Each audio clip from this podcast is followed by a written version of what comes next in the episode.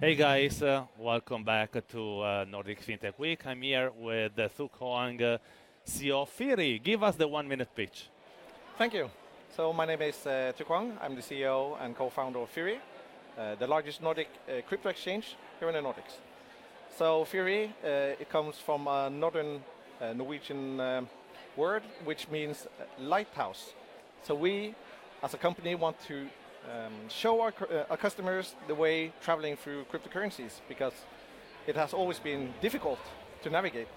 So this is the mission of the company to help customers. So now we uh, we started in Norway. Now we have expanded to Denmark, and we expect to dominate in Denmark as we are due in Norway.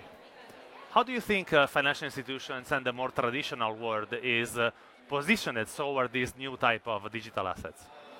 I think basically every bank or financial institution are actually working into this. They just don't talk about it.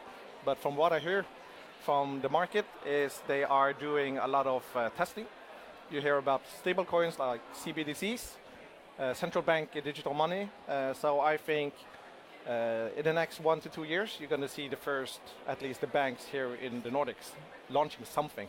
And I think, if I should say something, custody, easy. That was an easy one indeed. Uh, last question about uh, the importance of being financially literate and the financial education linked to this potentially dangerous type of assets. Not dangerous because, you know, linked to criminality and, and stuff, which is, I think, the old story. But the new story is that a lot of people lost a lot of money.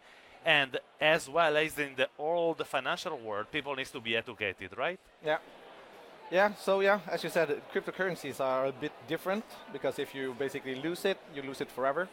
Um, so I think going forward, the space itself needs to have better user experience regarding how you can safely store the cryptocurrencies. What we do at Firi right now is that we do it for the customers, but if they want to withdraw, they can do it whenever to their own uh, wallets. Um, but yeah, there's no how to say safety net as in the bank, where if you lose 100,000 euros worth of cryptocurrencies, you don't get it back. So to say, big, uh, great, great. say, there's a lot of responsibility owning your own money. But I truly believe this, that this is the first time you actually own your own money. Because if you go to the bank, you might be able to get it back, but it takes some time before you can actually withdraw them. With cryptocurrencies, you can be liquid at all time. So uh, that's what I believe in. That's why I started this company because, I say, for the first time, I saw an opportunity to actually own my stuff outside of the how say, the regulatory uh, framework. Meanwhile, now the regulatory framework is coming, but at least now I know that this is actually something that's been taken serious. When we started, it, it wasn't. So uh, it's going to be interesting going forward. Thank you for sharing. Thank you.